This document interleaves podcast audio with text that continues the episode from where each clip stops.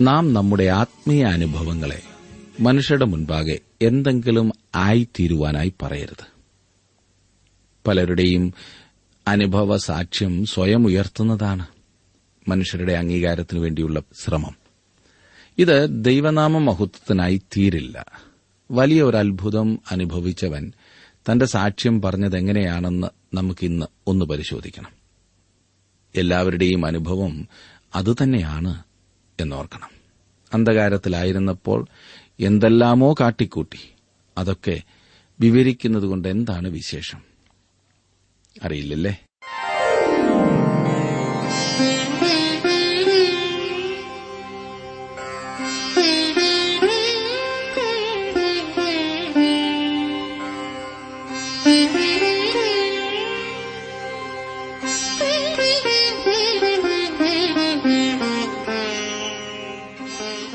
T W ആറിന്റെ വേദപഠന class ആരംഭിക്കുകയാണ്.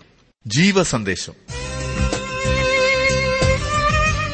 ജീവസന്ദേശം വചന പഠന ക്ലാസ്സിലെ ഇന്നത്തെ പാഠഭാഗം വിശുദ്ധ യോഹന്നാൻ എഴുതിയ സുവിശേഷം ഒൻപതാം അധ്യായത്തിന്റെ പത്തൊൻപത് മുതൽ പത്താം അധ്യായത്തിന്റെ അഞ്ചു വരെയുള്ള വാക്യങ്ങൾ. പ്രാർത്ഥനയോടെ നമുക്ക് ശ്രമിക്കാം സഹോദരൻ ജോർജ് ഫിലിപ്പ് പഠനം ആരംഭിക്കുന്നു.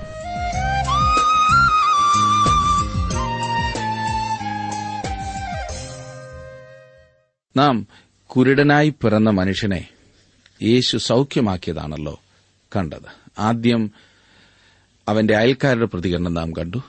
പിന്നെ പരീശന്മാരുടെ പ്രതികരണം കണ്ടു. പരീശന്മാർ യേശുവിനെ കുറ്റപ്പെടുത്തുവാനായിട്ടുള്ള ശ്രമത്തിൽ അമ്മയപ്പന്മാരുടെ പ്രതികരണമാണ് പത്തൊൻപത് മുതലുള്ള വാക്യങ്ങളിൽ നാം കാണുന്നത്. യോഹന്നാന്റെ സുവിശേഷം ഒൻപതാം അധ്യായത്തിന്റെ പത്തൊൻപതാം വാക്യം. കുരുടനായി ജനിച്ചു എന്ന് നിങ്ങൾ പറയുന്ന നിങ്ങളുടെ മകൻ ഇവൻ തന്നെയോ? എന്നാൽ അവൻ ഇപ്പോൾ കണ്ണു കാണുന്നത് എങ്ങനെ എന്ന് അവർ അവരോട് ചോദിച്ചു. അവന്റെ അമ്മയപ്പന്മാർ ഇവൻ ഞങ്ങളുടെ മകനെന്നും കുരുടനായി ജനിച്ചവനെന്നും ഞങ്ങൾ അറിയുന്നു. എന്നാൽ കണ്ണ് കാണുന്നത് എങ്ങനെ എന്നറിയുന്നില്ല അവന്റെ കണ്ണ് ആർ തുറന്നു എന്നും അറിയുന്നില്ല. അവനോട് ചോദിപ്പിൻ അവന് പ്രായമുണ്ടല്ലോ അവൻ തന്നെ പറയുമെന്ന് ഉത്തരം പറഞ്ഞു. യഹൂദന്മാരെ ഭയപ്പെടുക കൊണ്ടത്രേ അവന്റെ അമ്മയപ്പന്മാർ ഇങ്ങനെ പറഞ്ഞത്. അവനെ ക്രിസ്തു എന്ന് ഏറ്റുപറയുന്നവൻ പള്ളിഭ്രഷ്ടനാകണം എന്ന് യഹൂദന്മാർ തമ്മിൽ പറഞ്ഞുത്തിരുന്നു. അതുകൊണ്ടത്രേ അവന്റെ അമ്മയപ്പന്മാർ അവന് പ്രായമുണ്ടല്ലോ അവനോട് ചോദിപ്പീൻ എന്ന് പറഞ്ഞത്. മതഭരണാധിപന്മാർ ആരെയെങ്കിലും കുറ്റക്കാരായി കണ്ടെത്തുന്നതിന് വേണ്ടിയിട്ടുള്ള ഉദ്ദേശത്തോടെയാണ് ഇപ്പോൾ ശ്രമിക്കുന്നത്. എന്നാൽ അവന്റെ മാതാപിതാക്കന്മാർ തെറ്റിയൊഴിയുവാൻ ശ്രമിക്കുന്നു. ഈ മനുഷ്യൻ കുരുടനായിരുന്നു എന്ന് ഇപ്പോൾ അവന് കാഴ്ച ലഭിച്ചു എന്നുമുള്ള കാര്യത്തിൽ മതനേതാക്കന്മാർക്ക് യാതൊരു അഭിപ്രായ വ്യത്യാസവുമില്ലായിരുന്നു. യേശുവിന്റെ അത്ഭുത പ്രവർത്തികളെ അവർ സംശയിച്ചിരുന്നില്ല. അവിടെ ഒരു അത്ഭുതം നടന്നു എന്ന കാര്യം കൂടി വന്നിരുന്നവർ നിഷേധിച്ചുമില്ല. ഇരുപത്തിമൂന്നാം വാക്യം നാം കണ്ടല്ലോ അവന്റെ അമ്മയപ്പന്മാർ അതുകൊണ്ടാണ് ഒഴിഞ്ഞു മാറുവാൻ ശ്രമിക്കുന്നത്. ഇത് ഒരു അത്ഭുതം നടന്നിരിക്കുന്നു എന്ന കാര്യം മാതാപിതാക്കന്മാർ മനസ്സിലാക്കിയിരുന്നു. എന്നാൽ എപ്രകാരമാണ് അത് സംഭവിച്ചത് എന്ന് വിശദീകരിപ്പാൻ അവർ തയ്യാറായിരുന്നില്ല. മതഭ്രഷ്ടരായി തീരുവാൻ അവർ ആഗ്രഹിച്ചിരുന്നില്ല. അങ്ങനെ ഒരു പ്രയാസത്തിലായിത്തീരുവാൻ അവർ തയ്യാറല്ല. അത്ഭുതത്തെ നിഷേധിക്കുവാൻ മതഭരണാധിപന്മാർക്ക് കഴിയാതിരുന്നതിനാൽ അതിനുള്ള മാനം യേശുവിന് ലഭിക്കാതിരിക്കാനാണ് അവൻ ശ്രമിക്കുന്നത്. ഇരുപത്തിനാലാം വാക്യത്തിൽ കുരുടനായിരുന്ന മനുഷ്യനെ അവർ രണ്ടാമതും വിളിച്ചു. ദൈവത്തിന് മഹത്വം കൊടുക്ക. ആ മനുഷ്യൻ പാപി എന്ന് ഞങ്ങൾ അറിയുന്നു എന്ന് പറഞ്ഞു. യഹൂദന്മാർ വീണ്ടും അവരുടെ ആദ്യത്തെ വാദഗതിയിലേക്ക് മടങ്ങിവരുന്നു. ശബത്ത് ലംഘിച്ചതിനാൽ ഈ മനുഷ്യൻ ഒരു പാപിയാണ് എന്നതാണ് അവരുടെ വാദം. ഈ യേശുവിന് മഹത്വം കൊടുക്കരുത്. ദൈവത്തിന് മഹത്വം കൊടുക്ക. അത് വളരെ ഉത്തമവും നല്ലതുമായ കാര്യമത്രേ. എന്തൊരു ഭക്തിയില്ലേ? പലരും ദൈവത്തിന്റെ പേര് പറഞ്ഞാണ് ദൈവിക പ്രവർത്തനങ്ങളെ നിഷേധിക്കുന്നത്. വളരെ ഭക്തിയോടെ ഈ മത നേതാക്കന്മാർ കാഴ്ച ലഭിച്ച മനുഷ്യനോട് പറയുന്നു ദൈവത്തിന് മഹത്വം കൊടുക്കുക എന്ന്. ദൈവത്തിന് മഹത്വം കൊടുക്കുക എന്നാൽ യേശു പാപിയാണെന്ന് സമർത്ഥിക്കുകയും വേണം. എന്തൊരു വൈരുദ്ധ്യമല്ലേ? സൌഖ്യമാക്കിയത് തെറ്റാണെന്നും യേശു പാപിയാണെന്നും കുരുടനായിരുന്നവൻ സമ്മതിക്കണം പോലും. അറിവ് കൂടിയവരും മതത്തിന്റെ കാവൽക്കാരുമായ അവരുടെ സമ്മർദ്ദത്തിന് അവൻ കീഴ്പ്പെടണമെന്നത്രേ അവർ ആവശ്യപ്പെടുന്നത്. പക്ഷേ സത്യം അറിഞ്ഞവനുണ്ടോ മാറുന്നു. ഇരുപത്തഞ്ചാം വാക്യത്തിൽ അതിനവൻ അവൻ പാപിയോ അല്ലയോ എന്ന് ഞാൻ അറിയുന്നില്ല. ഒന്നറിയുന്നു ഞാൻ കുരുടനായിരുന്നു. ഇപ്പോൾ കണ്ണു കാണുന്നു എന്നുത്തരം പറഞ്ഞു. അത് മനോഹരമാണല്ലേ? അവൻ ഇതേവരെയും കർത്താവായ യേശുവിനെ കണ്ടിരുന്നില്ല. ഇത് രണ്ടാം പ്രാവശ്യമാണ് അവർ അവനെ വിസ്തരിക്കുവാനായി വിളിച്ചു വരുത്തിയത്. ഈ കാര്യത്തിൽ അവന് അല്പം പ്രയാസവും തോന്നിയിരുന്നു. എന്നിരുന്നാലും അവന്റെ സാക്ഷ്യം ശ്രദ്ധിക്കുക. ഒന്ന് ഞാൻ അറിയുന്നു. ഞാൻ കുരുടനായിരുന്നു. ഇപ്പോൾ കണ്ണു കാണുന്നു. രക്ഷിക്കപ്പെട്ട ഏതൊരു പാപിക്കും നൽകുവാനുള്ള സാക്ഷ്യം ഇതാണ്. ഒരിക്കൽ ഞാൻ അന്ധനായിരുന്നു. എന്നാൽ ഇപ്പോൾ കാണുന്നു. ഒരിക്കൽ ഞാൻ ആത്മീയ അന്ധകാരത്തിലായിരുന്നു. എന്നാൽ ഇപ്പോൾ ആത്മീയമായ വെളിച്ചത്തിൽ വന്നിരിക്കുന്നു. ഒരു കാലത്ത് ഞാൻ ക്രിസ്തുവിനെ അറിഞ്ഞിരുന്നില്ല എന്നാൽ ഇപ്പോൾ ഞാൻ അവനെ എന്റെ രക്ഷകനായി അറിയുന്നു. താങ്കളെക്കുറിച്ചുള്ള കാര്യം എനിക്കറിഞ്ഞുകൂടെ? എന്നാൽ അനേകരുടെ ദീർഘമായ സാക്ഷ്യങ്ങൾ ആകർഷണമാക്കി അവതരിപ്പിക്കുവാൻ ശ്രമിക്കുന്നതായി കാണുന്നുണ്ട്. ചിലപ്പോൾ കഴിഞ്ഞകാല ജീവിതത്തിന് അമിതമായ പ്രാധാന്യം നൽകി സാക്ഷ്യത്തിൽ തങ്ങളുടെ വീരപരാക്രമങ്ങൾ പ്രകടിപ്പിക്കുവാൻ ശ്രമിക്കുന്നതായും കണ്ടുവരുന്നുണ്ട്. അങ്ങനെ വരുമ്പോൾ ഒടുവിൽ കഥയിലെ നായകന്മാർ അവർ തന്നെയാകും. ദൈവത്തിന്റെ സ്ഥാനം അവർക്കിരിക്കും. ഇരുപത്തിയാറാം വാക്യത്തിൽ അവർ അവനോട് അവൻ നിനക്ക് എന്തു ചെയ്തു? നിന്റെ കണ്ണ് എങ്ങനെ തുറന്നു? എന്ന് ചോദിച്ചു. നടന്നതായ അത്ഭുതത്തിന് വേറെ എന്തെങ്കിലും വിശദീകരണം നൽകാൻ കഴിയുമോ? എന്ന് കണ്ടുപിടിക്കാനുള്ള ശ്രമമായിരുന്നു പരീശന്മാരുടേത്. അവർക്ക് അത്ഭുതം നടന്നു എന്നതിനെ നിഷേധിക്കുവാൻ കഴിഞ്ഞിരുന്നില്ല. കാഴ്ച ലഭിച്ച മനുഷ്യൻ അവിടെ തന്നെയുണ്ട്. അവൻ കാണുന്നു. ഇരുപത്തിയേഴും ഇരുപത്തിയെട്ടും വാക്യങ്ങളിലേക്ക് വരുമ്പോൾ നാം കാണുന്നത് അതിന് അവൻ ഞാൻ നിങ്ങളോട് പറഞ്ഞുവല്ലോ നിങ്ങൾ ശ്രദ്ധിച്ചില്ല വീണ്ടും കേൾപ്പാൻ ഇച്ഛിക്കുന്നത് എന്ത് നിങ്ങൾക്കും അവന്റെ ശിഷ്യന്മാരാകുവാൻ മനസ്സുണ്ടോ? എന്ന് ഉത്തരം പറഞ്ഞു. അപ്പോൾ അവർ അവനെ ശകാരിച്ചു. നീ അവന്റെ ശിഷ്യൻ ഞങ്ങൾ മോശയുടെ ശിഷ്യന്മാർ. ഇവർ എന്തുമാത്രം താണുപോകുന്നു എന്ന് നോക്കണേ. പരീശന്മാരുടെ ഉദ്ദേശം എന്താകുന്നു എന്ന് കാഴ്ച പ്രാപിച്ച മനുഷ്യൻ മനസ്സിലാക്കി തുടങ്ങി. നിങ്ങൾക്കും അവന്റെ ശിഷ്യന്മാരാകുവാൻ മനസ്സുണ്ടോ എന്ന് അവൻ അവരോട് ചോദിക്കുന്നു. ഈ കാര്യം വീണ്ടും കേൾപ്പാൻ നിങ്ങൾ ഇച്ഛിക്കുന്നത് എന്ത് എന്നും അവൻ അവരോട് ചോദിച്ചു. പരീശന്മാർ അന്ധരാകയാൽ അവർക്ക് ലോകത്തിന്റെ വെളിച്ചമായവനെ കാണുവാൻ കഴിയുന്നില്ല.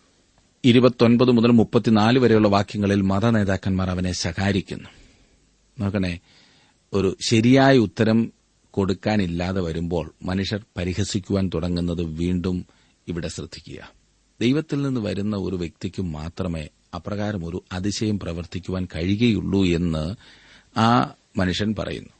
പരീശന്മാർ അവനെ തങ്ങളുടെ വാദഗതിയിലേക്ക് അത്രയും നടത്തി എന്നിവിടെ കാണാവുന്നതാണ്.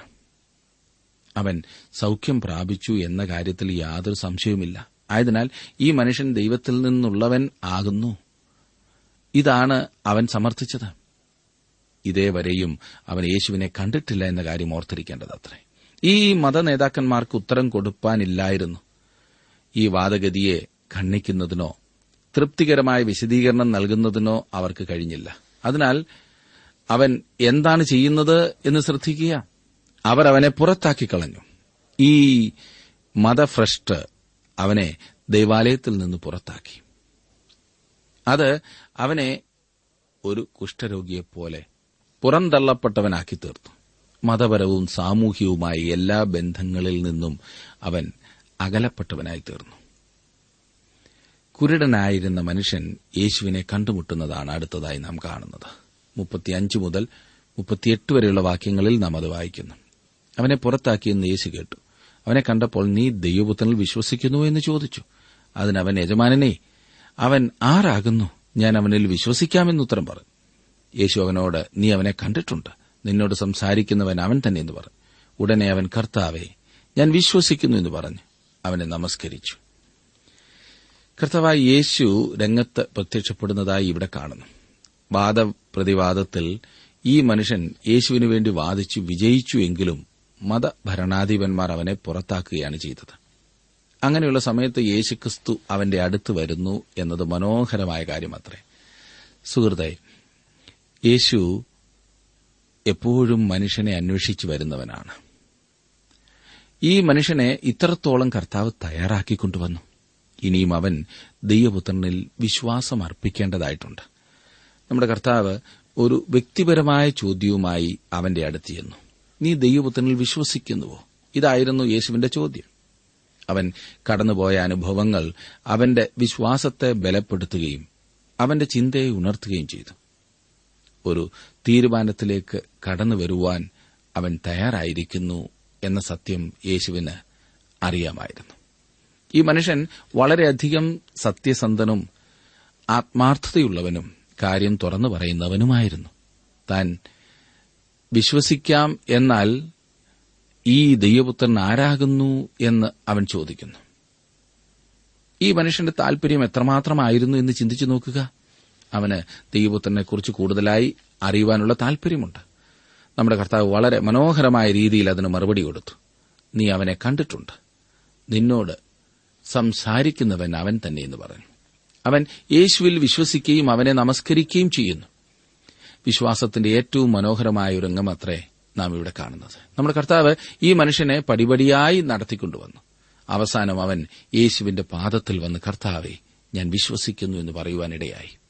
അവൻ യേശുവിനെ ആരാധിക്കുകയും ചെയ്യുന്നു. മുപ്പത്തിയൊൻപതാം വാക്യത്തിൽ നാം കാണുന്നു കാണാത്തവർ കാണുവാനും കാണുന്നവർ കുരുടന്മാരാകുവാനും ഇങ്ങനെ ന്യായവിധിക്കായി ഞാൻ ഇഹലോകത്തിൽ വന്നു എന്ന് യേശു പറഞ്ഞു. ഇതൊരു വിചിത്രമായ പ്രസ്താവനയായി തോന്നാമല്ലേ കണ്ണുണ്ടായിട്ടും കാഴ്ചയില്ലാത്തവർ ഉണ്ട് എന്ന് നമ്മുടെ കർത്താവ് പറയുന്നു. അവർക്ക് ശാരീരികമായ കണ്ണുകളും ശാരീരികമായ കാഴ്ചയുമുണ്ട് എന്നാൽ ആത്മീയമായി അവർ അന്ധരാണ്. താൻ അന്ധനാകുന്നു എന്ന് സമ്മതിച്ചുകൊണ്ട് ഒരു വ്യക്തി യേശുവിന്റെ അടുത്ത് കടന്നു ചെല്ലുമെങ്കിൽ യേശു അവൻ ആത്മീയമായ വെളിച്ചം നൽകും. പൗലോസ് അപ്പോസ്തോലൻ ഇപ്രകാരം എഴുതിയിട്ടുണ്ട് എന്നാൽ പ്രാകൃത മനുഷ്യൻ ദൈവാത്മാവിന്റെ ഉപദേശം കൈക്കൊള്ളുന്നില്ല അത് അവന് ഭോഷത്വമാകുന്നു ആത്മീയമായി വിവേചിക്കേണ്ടതാകയാൽ അതവന് ഗ്രഹിപ്പാൻ കഴിയുന്നതുമല്ല. എന്നെ ശ്രദ്ധിക്കുന്ന പ്രിയ സുഹൃത്തെ ലോകത്തിന്റെ വെളിച്ചമായ യേശുക്രിസ്തുവിന്റെ സന്നിധിയിൽ താങ്കൾ വന്നിട്ടും സത്യം എന്താകുന്നു എന്നോ അവൻ എന്റെ രക്ഷകനാകുന്നു എന്ന് ഞാൻ കാണുന്നില്ല എന്നോ ഇതൊന്നും എനിക്ക് മനസ്സിലാക്കുവാൻ കഴിയുന്നില്ല എന്നോ പറയുന്നുവെങ്കിൽ താങ്കൾ കാഴ്ചയുള്ളവനല്ല. താങ്കൾ ആത്മീകമായി കുരുടനാണ്. പരീശന്മാർക്ക് കണ്ണുകളുണ്ടായിരുന്നു അവർക്ക് കാഴ്ചയുണ്ട്. അവർ മതഭക്തരായ ആളുകളായിരുന്നു. തീഷ്ണതയുള്ളവർ ആയിരുന്നു. എങ്കിലും അവർ കുരുടന്മാരായിരുന്നു. ഇവിടെ താങ്കൾ ലോകരക്ഷകനായ യേശുക്രിസ്തുവിന്റെ സാന്നിധ്യത്തിലായിരുന്നിട്ടും അവനെ ത്യജിച്ചു കളഞ്ഞുവെങ്കിൽ വേറൊരു രക്ഷകനെ താങ്കൾക്ക് നൽകുവാനായിട്ടില്ല എന്ന കാര്യം ഓർക്കണം. നാൽപ്പതും നാൽപ്പത്തിയൊന്നും വാക്യങ്ങളിലേക്ക് വരുമ്പോൾ ചില പരീശന്മാർ ഇത് കേട്ടിട്ട് ഞങ്ങളും കുരുടരോ എന്ന് ചോദിച്ചു. യേശു അവരോട് നിങ്ങൾ കുരുടരായിരുന്നു എങ്കിൽ നിങ്ങൾക്ക് പാപമില്ലായിരുന്നു. എന്നാൽ നിങ്ങൾ കാണുന്നു എന്ന് നിങ്ങൾ പറയുന്നതുകൊണ്ട് നിങ്ങളുടെ പാപം നിൽക്കുന്നു എന്ന് പറഞ്ഞു. കുരുടനായി പിറന്ന ഒരു മനുഷ്യനെയാണ് ഈ അധ്യായത്തിൽ നാം ആദ്യമായി കണ്ടത്. അവന് സൌഖ്യം ലഭിക്കുകയും ശാരീരികമായും ആത്മീകമായും കാഴ്ചയുള്ളവനായി തീരുകയും ചെയ്തു. എന്നാൽ ഇവിടെ അധ്യായത്തിന്റെ അവസാനത്തിൽ നാം മതഭരണാധിപന്മാരെ കാണുന്നു. അവർ ഭയങ്കരമായ അന്ധതയിലാണ്. എന്നാൽ അവർ കാണുന്നു എന്ന ചിന്തയായിരുന്നു അവർക്കുണ്ടായിരുന്നത്. ക്രിസ്തുവിന്റെ സാന്നിധ്യത്തിൽ വെളിച്ചത്തിന്റെ സാന്നിധ്യത്തിൽ ദൈവ വെളിപ്പാടിന്റെ സാന്നിധ്യത്തിൽ അവർ പറഞ്ഞത് അവർക്ക് പാപമില്ല എന്നാണ്. തങ്ങൾ അന്ധരായിരിക്കെ കാണുന്നു എന്ന് പറയുന്നവർ ഇക്കാലത്തും വളരെയധികമുണ്ട്. അവർ യേശുക്രിസ്തുവിനെ ത്യജിച്ചു കളയുന്നതിനാൽ അവരുടെ പാപം നിലനിൽക്കുന്നു. അവർ ഊന്നുവടികളുമായി തപ്പി നടക്കുന്നില്ലെങ്കിലും കുരുടന്മാരത്രേ. ഇനി നാം പത്താം അധ്യായത്തിലേക്കാണ് വരുന്നത്. യേശുവിനാൽ രൂപാന്തരം പ്രാപിച്ചതായ മനുഷ്യനെ യഹൂദന്മാർ പുറത്താക്കിയെങ്കിലും തന്നെ അംഗീകരിക്കുന്ന ഏതൊരു വ്യക്തിയെയും സ്വീകരിക്കുന്ന ഒരു പുതിയ സമൂഹത്തെ യേശു രൂപപ്പെടുത്തുവാൻ പോകുന്നതിനെക്കുറിച്ചാണ് യോഹനാന്റെ സുവിശേഷം പത്താം അധ്യായത്തിൽ നാം കാണുന്നത്. നല്ല ഇടയൻ എന്നതിനേക്കാൾ കവിഞ്ഞ ഒരു ചിത്രീകരണം യേശുവിനെക്കുറിച്ച് പറയാനാവില്ല.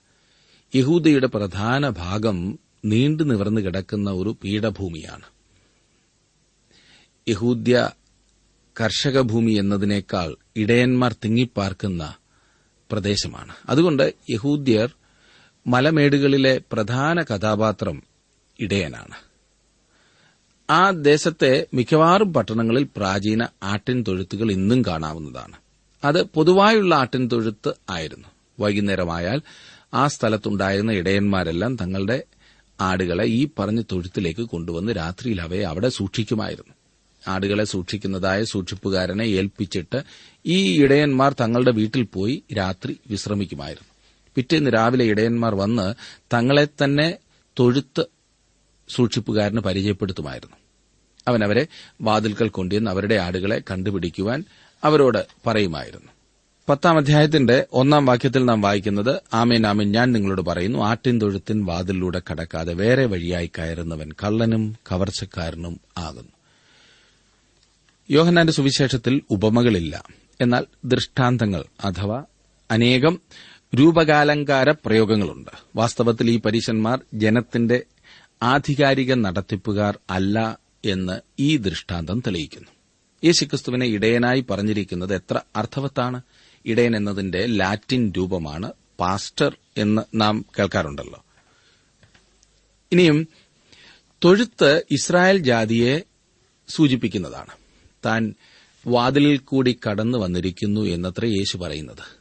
വാതിലിൽ കൂടി വരാതെ വേറെ വഴിയായി അകത്ത് കടക്കുന്നവൻ കള്ളനും കവർച്ചക്കാരനുമാകുന്നു എന്നും യേശു പറയുന്നു. ഒരു മഹത്വകരമായ അവകാശവാദവുമായിട്ടാണ് ഇവിടെ നാം യേശുവിനെ കാണുന്നത്. അവൻ വാതിലിൽ കൂടി അകത്ത് കടന്നു. അതായത് താൻ നിയമപ്രകാരം കടന്നു വന്നു എന്നർത്ഥം. വേറെ വിധത്തിൽ പറഞ്ഞാൽ പഴയ നിയമ പ്രവചനങ്ങളുടെ നിവൃത്തിയായിട്ടാണ് താൻ വന്നിരിക്കുന്നത് എന്നത്ര യേശു പറയുന്നത്. അവൻ ന്യായപ്രമാണപ്രകാരമാണ് വന്നത്. എന്നാൽ കാലസമ്പൂർണത വന്നപ്പോൾ ദൈവം തന്റെ പുത്രനെ സ്ത്രീയിൽ നിന്ന് ജനിച്ചവനായി ന്യായപ്രമാണത്തിന് കീഴിൽ ജനിച്ചവനായി നിയോഗിച്ചയച്ചു എന്ന് ഗലാത്തിലേഖനം നാലാം അധ്യായത്തിന്റെ നാലാം വാക്യത്തിൽ പറഞ്ഞിരിക്കുന്നു. പ്രവചനപ്രകാരം അവൻ ദാവീദിന്റെ വംശത്തിലാണ് വന്നത്. ലൂക്കോസിന്റെ സുവിശേഷം ഒന്നാം അധ്യായത്തിന്റെ മുപ്പത്തിരണ്ടാം വാക്യത്തിൽ പ്രവചനപ്രകാരം അവൻ ബേദലഹീമിലാണ് ജനിച്ചത് എന്ന് മീഖ പ്രവചനം അഞ്ചാം അധ്യായത്തിന്റെ രണ്ടാം വാക്യത്തിൽ നാം കാണുന്നു. അവൻ ദാവീദിന്റെ വംശത്തിൽ ഉള്ളവൻ എന്ന് മാത്രമല്ല പ്രവചനപ്രകാരം അവൻ കന്യകയിൽ നിന്നാണ് ജനിച്ചത്. യശയപ്രവചന ഏഴാം അധ്യായത്തിന്റെ പതിനാലാം വാക്യത്തിൽ നാം കാണുന്നത് അവൻ ജനിച്ച സമയത്ത് അവൻ ഇശായിയുടെ കുറ്റിയിൽ നിന്നുള്ള ഒരു കൊമ്പായിരുന്നു. ഇത് രസകരമായ കാര്യമത്രേ. യേശു വന്നപ്പോഴേക്കും ദാവിദിന്റെ രാജവംശം വീണ്ടും കൃഷിക്കാരായി മാറിയിരുന്നു. രാജകീയത വീണ്ടും ഉണ്ടായിരുന്നില്ല. അതെ ഇവിടെ നാം കാണുന്നത് ഇശായി ബേദലഹേമിൽ ഒരു കൃഷിക്കാരനായിരുന്നു എന്നുള്ളതാണ്. അവൻ ആടിനെ വളർത്തിയിരുന്നു. അവന്റെ മകനായ ദാവീദ് അഭിഷക്തനാവുകയും അവന്റെ വംശം രാജകീയ വംശമായി തീരുകയുമാണുണ്ടായത്.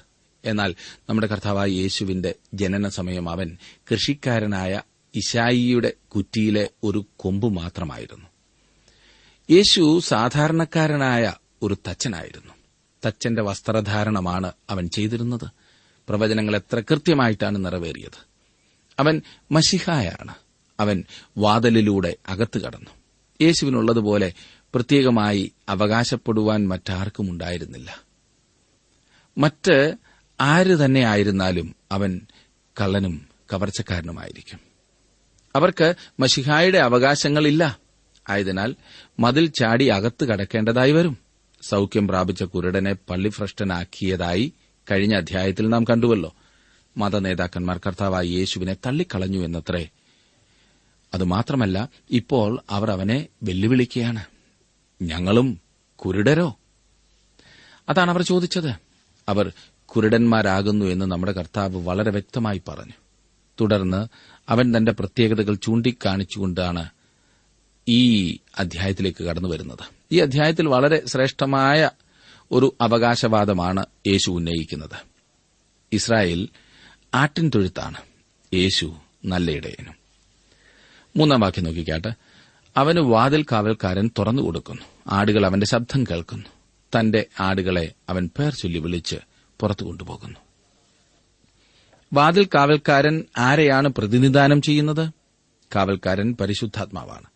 ദൈവത്തിന്റെ ആത്മാവ് യേശുവിന്റെ മേൽ വന്നു. അവൻ ചെയ്തതൊക്കെയും ദൈവാത്മാവിന്റെ ശക്തിയിലാണ് ചെയ്തത്. തന്റെ ശബ്ദം കേൾക്കുവാൻ പരിശുദ്ധാത്മാവ് ആടുകളുടെ ചെവി തുറന്നു. അവന്റെ ആടുകൾ പ്രതികരിച്ചു എന്ന് നാം കാണുന്നു. ഇത് കഴിഞ്ഞ അധ്യായവുമായി ബന്ധപ്പെട്ടിരിക്കുന്നു. ഈ മതനേതാക്കന്മാർ ശാരീരികമായും ആത്മീയമായും കുരുടന്മാരായിരുന്നു. എന്ന് മാത്രമല്ല അവർ ചെകിടരുമായിരുന്നു. അവർ അവന്റെ ശബ്ദം കേട്ടുപോലുമില്ല. എന്നാൽ അവൻ തന്റെ ആടുകളെ പേർ ചൊല്ലി വിളിച്ച് പുറത്തു കൊണ്ടുപോകുന്നു. അതെ അവന്റെ വിളി കുരുടൻ കേട്ടു. ശിമോൻ അവന്റെ വിളി കേട്ടു. യേശു അവന്റെ പേര് പത്രോസ് എന്ന് മാറ്റി. അതിന്റെ അർത്ഥം പാറ എന്നാണ്. അവൻ യാക്കോബിനെയും യോഹന്നാനെയും നഥനിയലിനെയും ഫിലിപ്പോസിനെയും വിളിച്ചു. അവൻ എരിഹോവിൽ വെച്ച് ഒരു മരത്തിന്റെ കീഴിൽ നിന്നുകൊണ്ട് സക്കായിയെ വിളിച്ചു. അവൻ തന്റെ ആടുകളെ പേർ ചൊല്ലി വിളിക്കുന്നു. ഉൾപ്രാപണ സമയത്ത് കർത്താവായ യേശു തനിക്കുള്ളവരെ ലോകത്തിൽ നിന്ന് വിളിച്ചു വേർതിരിക്കുവാൻ അതെ അങ്ങനെ അവൻ ചെയ്യുമ്പോൾ ഓരോരുത്തരെ പേർ ചൊല്ലി വിളിക്കും എന്നത്രേ എന്റെ വിശ്വാസം. അവൻ എന്നെ പേർ ചൊല്ലി വിളിക്കും എന്നാണ് ഞാൻ വിശ്വസിക്കുന്നത്. അത് അത്ര മനോഹരമായ സംഗതിയാണല്ലേ? അവൻ എന്റെ പേർ അറിയാം. അവൻ അന്ന് ആ പേർ വിളിക്കുകയും ചെയ്യും. എന്നെ ശ്രദ്ധിക്കുന്ന പ്രിയ സുഹൃത്തെ ആ പേർ ചൊല്ലി വിളിക്കുമ്പോൾ താങ്കളുടെ പേരും അതിൽ കാണുമോ? അവൻ തന്റെ ആടുകളെ തൊഴുത്തിൽ നിന്ന് അതായത് യഹൂദ ചട്ടക്കൂട്ടിന് പുറത്തു കൊണ്ടുപോകുന്നു. യേശു കാഴ്ച നൽകിയ കുരുടനായിരുന്ന മനുഷ്യനെ മതനേതാക്കന്മാർ പള്ളിഭ്രഷ്ടരാക്കി. എന്നാൽ ആ ആടിനെ യേശു പുറത്തു കൊണ്ടുപോവുകയാണ് നാലാം വാക്യം നോക്കിക്കാട്ട്. തനിക്കുള്ളവയെ ഒക്കെയും പുറത്തു കൊണ്ടുപോയ ശേഷം അവൻ അവയ്ക്കു മുമ്പായി നടക്കുന്നു. ആടുകൾ അവന്റെ ശബ്ദം അറിഞ്ഞ് അവനെ അനുഗമിക്കുന്നു. ആട്ടിൻ തൊഴുത്തിലാണ് ഇടയന്മാർ രാത്രികാലം തങ്ങളുടെ ആടുകളെ സൂക്ഷിച്ചിരുന്നത്. കാവൽക്കാരനാണ് അവയെ സൂക്ഷിക്കുന്നതിനുള്ള ചുമതല. ഇടയന്മാർ തങ്ങളുടെ വീടുകളിൽ പോയി വിശ്രമിക്കുമായിരുന്നു. അടുത്ത ദിവസം രാവിലെ ഇടയൻ തൊഴുത്തിലേക്ക് വരുമ്പോൾ അവന്റെ ആടുകളും മറ്റാടുകളും എല്ലാം ഒന്നിച്ച് ഇടകലർന്നായിരിക്കും കിടക്കുന്നത്. ആടുകളുടെ ദേഹത്ത് തിരിച്ചറിയുന്നതിനായി പ്രത്യേകം പ്രത്യേകം അടയാളങ്ങളൊന്നും ഉണ്ടായിരിക്കില്ല അവന് തന്റെ ആടുകളെ ലഭിക്കുന്നത് എങ്ങനെയാണ്? അവൻ അവയെ പേർ ചൊല്ലി വിളിക്കുന്നു. ഓരോ ആടിനെയും തിരിച്ചറിയേണ്ട കാര്യമില്ല. അവർ ഇടയന്റെ ശബ്ദം മനസ്സിലാക്കുന്നു. അവൻ കുന്നിൻ മുകളിൽ കൂടി നടന്നു പോകുമ്പോൾ അവന്റെ ആടുകൾ തൊഴുത്തിൽ നിന്ന് പുറപ്പെട്ട് അവനെ അനുഗമിക്കുന്നു. അവ അവനെ അറിയുന്നു. നമ്മുടെ കർത്താവ് പറയുന്നത് ആടുകൾ അവന്റെ ശബ്ദം അറിഞ്ഞ് അവനെ അനുഗമിക്കുന്നു എന്നാണ്. ഇന്ന് നാം ദൈവവചനം ഘോഷിക്കുമ്പോൾ യേശു തന്റെ ആടുകളെ വിളിച്ചുകൊണ്ടിരിക്കുന്നു എന്നറിയുന്നത് എത്രയോ മനോഹരമായ കാര്യമാണ്. ആടുകൾക്ക് കേൾക്കുവാൻ തക്കവണ്ണം തുറന്നു കൊടുക്കുന്ന കാവൽക്കാരൻ പരിശുദ്ധാത്മാവാണ്. ശരിയായി ആഹാരം ലഭിക്കാത്ത സ്ഥലത്തുനിന്ന് നിയമവ്യവസ്ഥിതിയിൽ നിന്ന് ചിലപ്പോൾ സഭയിൽ നിന്നുപോലും നമ്മുടെ കർത്താവ് തന്റെ ആടുകളെ നയിച്ചുകൊണ്ടുപോകും. ശരിയായി ആഹാരം ലഭിക്കാത്തിടത്ത് തന്റെ ആടായിരിക്കണമെന്ന് നല്ല ഇടയൻ ആഗ്രഹിക്കുന്നില്ല. ഒരിടയനും ആഗ്രഹിക്കില്ലേ അവർ അവനെ അനുഗമിക്കും. ദൈവത്തിന്റെ ആടുകളെ എന്നും കബളിപ്പിക്കുവാൻ ആരാലും കഴിയുകയില്ല എന്ന് ഞാൻ ഓർപ്പിക്കട്ടെ. ഒരാട് തെറ്റായ മതസമ്പ്രദായങ്ങളിലോ ഇസങ്ങളിലോ ഒക്കെ ചെന്ന് പെട്ടെന്ന് വന്നേക്കാം. എന്നാൽ അത് എന്നും അവിടെ തുടരില്ല. എന്നും ആടുകളെ കബളിപ്പിക്കാമെന്ന് കരുതരുത്. പട്ടിണി കിടന്ന ഏതെങ്കിലും കൂട്ടത്തിൽ ആടുകളെ എന്നും ഒതുക്കി വയ്ക്കുവാൻ സാധ്യമല്ല. എങ്ങനെയെങ്കിലും അവ ഇടയന്റെ ശബ്ദം കേൾക്കും. ഒരുപക്ഷെ റേഡിയോ പ്രക്ഷേപണത്തിലൂടെ ആയിരിക്കും. തെറ്റായ തൊഴുത്തുകളിൽ കിടന്നും മോശപ്പെട്ട ഇടയന്മാരെ അനുഗമിച്ചും ആടുകൾ ആകെ വലഞ്ഞു. ദൈവവചനത്തിലേക്ക് ഈ ആടുകൾ എന്നും മടങ്ങിവരും. സത്യത്തിനു വേണ്ടി ഭയം കൂടാതെ നിലനിൽക്കേണ്ടത് ആവശ്യമാണ്. ഒരു വ്യക്തി ദൈവവചനം പ്രസംഗിക്കുമ്പോൾ ആടുകൾ അവന്റെ ശബ്ദം കേൾക്കുന്നു തിരിച്ചറിയുന്നു. നമുക്കത് വിശ്വസിക്കാവുന്നത് അത്രേ. കാരണം നമ്മുടെ കർത്താവ് പറയുന്നത് എന്റെ ആടുകൾ എന്റെ ശബ്ദം കേൾക്കും എന്നാണ്.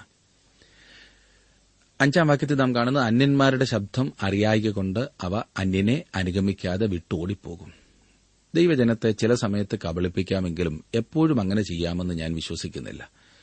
കുറച്ച് സമയത്തേക്ക് താങ്കൾ ഇടയന്റെ ശബ്ദമാണ് കേൾക്കുന്നത് എന്ന് ചിന്തിക്കും. എന്നാൽ അത് അവന്റെ ശബ്ദമല്ല എന്ന് അധികം താമസിയാതെ മനസ്സിലാക്കും. തുടർന്ന് അവർ ദൈവവചനത്തിന്റെ ഉപദേശം ശ്രദ്ധിക്കും. കാരണം അവർ തങ്ങളുടെ ഇടയനെ അറിയുന്നു. അവർ അവന്റെ ശബ്ദം കേൾക്കുന്നു.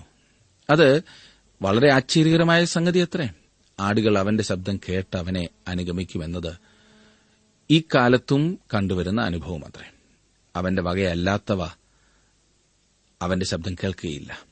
ദൈവജനം കേൾക്കാൻ താൽപര്യമുള്ളവരെ എവിടെ കാണുന്നുവോ അവരൊക്കെയും അവന്റെ ആടുകളാകുന്നു. കഴിഞ്ഞ അനേകം വർഷങ്ങളായി വചനം പഠിപ്പിക്കുവാൻ ദൈവം എനിക്ക് അവസരം തരുന്നു. ഞാൻ മനസ്സിലാക്കിയ ഒരു വലിയ സത്യം എന്തെന്നാൽ അവന്റെ ആടുകൾ അവന്റെ ശബ്ദം കേൾക്കുന്നു. അവ അവനെ അനുഗമിക്കും. ദൈവവചനം ശ്രദ്ധിക്കുവാനും പഠിക്കുവാനും താൽപര്യം കാണിക്കാത്ത പലരെയും കുറിച്ച് ഞാൻ വളരെയേറെ ഭാരപ്പെടുമായിരുന്നു. ഞാൻ എന്ത് പ്രസംഗിച്ചാലും വിമർശിക്കുക മാത്രം ചെയ്യുന്ന ചിലരെ കണ്ടപ്പോൾ വളരെ സങ്കടം തോന്നി. ചിലർ തങ്ങളായിരിക്കുന്ന അവസ്ഥയിൽ സകലവും തികഞ്ഞവർ ആകുന്നു എന്നത്രേ ചിന്തിക്കുന്നത്. ഇനിയും ദൈവവചനം കേൾക്കേണ്ട ഒരാവശ്യവും ഇല്ല എന്നത്രേ ചിലരുടെ വിചാരം. എന്നാൽ ഇങ്ങനെയുള്ളവരെക്കുറിച്ച് ഇപ്പോൾ ഞാൻ ഭാരപ്പെടാറില്ല. അവർ ദൈവശബ്ദം കേൾപ്പാൻ തയ്യാറല്ലാത്തതിന് കാരണം അവർ അവന്റെ ആടുകളല്ല. പ്രിയ സുഹൃത്തെ താങ്കൾ അവന്റെ ആടുകളുടെ കൂട്ടത്തിൽ ആയി തീർന്നിട്ടുണ്ടോ ദൈവശബ്ദം ശ്രവിക്കുവാനുള്ള വാഞ്ച താങ്കൾക്കുണ്ടോ? ദൈവവചനം പഠിക്കുവാനുള്ള വലിയ ദാഹം താങ്കൾക്കുണ്ടോ? അവിടുത്തെ ശബ്ദത്തിനു വേണ്ടി താങ്കൾ കൊതിക്കാറുണ്ടോ? ആ കൊതി നമ്മുടെ ജീവിതത്തിലെ ഏറ്റവും അനുഗ്രഹത്തിനുള്ള കാരണമായി തീരും. അതിനായി ദൈവത്തിന്റെ ആത്മാവ് താങ്കളെ സഹായിക്കട്ടെ എന്ന് ഞാൻ പ്രാർത്ഥിക്കുന്നു.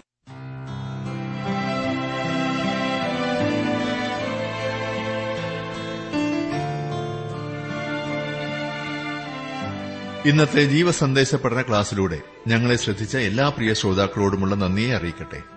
ദൈവവചനം കൃത്യമായി ക്രമമായി പഠിക്കുവാൻ ലഭിച്ചിരിക്കുന്ന ഈ അസുലഭ അവസരം പ്രയോജനപ്പെടുത്തുകയും സ്നേഹിതരെ അതിനായി ഉത്സാഹിപ്പിക്കുകയും ചെയ്യുക. അഭിപ്രായങ്ങളും നിർദ്ദേശങ്ങളും പ്രാർത്ഥനാ വിഷയങ്ങളും ഞങ്ങളെ അറിയിക്കുക. ഈ പുസ്തകത്തിന്റെ വിഷയവിഭജനം audio C D S D card എന്നിവ ആവശ്യമെങ്കിൽ ഞങ്ങളുമായി ബന്ധപ്പെടുക. ഞങ്ങളുടെ വിലാസം ജീവസന്ദേശം പോസ്റ്റ് ബോക്സ് നമ്പർ മൂന്ന് തിരുവല്ല അഞ്ച് Keralam.